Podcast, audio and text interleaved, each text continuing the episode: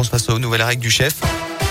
Et on parle trafic dans la région pour démarrer. Oui, on a un petit peu de monde sur la 7 et la 47 à hauteur d'une Ternay avec le retour de week-end prolongé. Du monde également aux deux entrées du tunnel sous Fourvière et on a un accident signalé d'ailleurs à hauteur d'Écully au niveau de la porte du Val-Vert sur l'une des bretelles d'entrée au tunnel. À la une, quatre personnes interpellées après une nuit d'Halloween bien agitée dans l'Ain. Pétards, feux de poubelle et de voitures, affrontements avec les forces de l'ordre. Plusieurs incidents ont été recensés, notamment à Bourg-en-Bresse, Pondin, Belay et Valserone la nuit dernière. Selon le progrès, les quatre individus placés en garde à vue sont suspectés d'avoir voulu mettre le feu au sas d'entrée de la médiathèque de Bourg-en-Bresse. Une nuit de tension aussi dans la métropole de Lyon. Des incendies de poubelles et de voitures ont été signalés dans plusieurs communes et un homme a tenté d'incendier un bus TCL.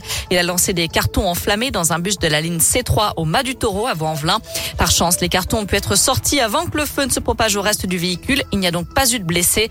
Keolis, l'exploitant du réseau TCL, salue le courage et la grande réactivité du conducteur. Des violences urbaines constatées aussi dans la Loire. Selon le progrès, des vitres de la mairie de Lorette ont été brisées la nuit dernière. Des individus auraient jeté des pierres et des pavés en direction de l'accueil et de la salle des mariages. Une enquête a été ouverte.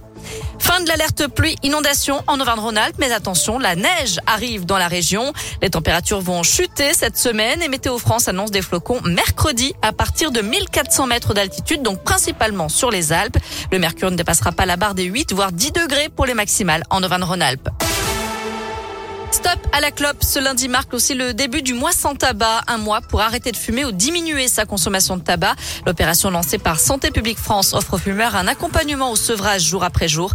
Le tabac qui reste la première cause de mortalité évitable et qui tue 75 000 personnes en France chaque année.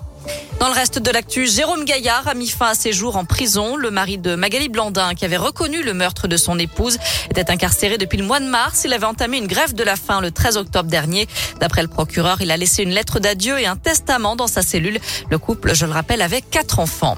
Alors que les recherches se poursuivent pour retrouver les trois alpinistes français portés disparus au Népal, leurs traces ont été localisées sur un sommet de la région de l'Everest. Ils seraient montés jusqu'à 5900 mètres d'altitude avant de renoncer à aller jusqu'au bout. Ils auraient alors fait demi-tour avant de redescendre par leur itinéraire de montée. Trois sacs et du matériel de bivouac ont été retrouvés au pied de la face. Enfin, assez de brutaliser la biodiversité, assez de nous tuer nous-mêmes avec le carbone, assez de traiter la nature comme des toilettes, assez de brûler et forer, extraire toujours plus profond.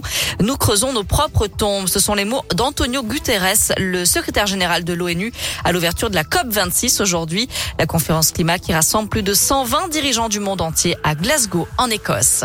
Merci beaucoup Noémie. Lecture reviendra avec vous tout à l'heure à 18h. Oui, c'est ça. Ça continue en podcast et en article radioscoop.com et appli mobile 17h04.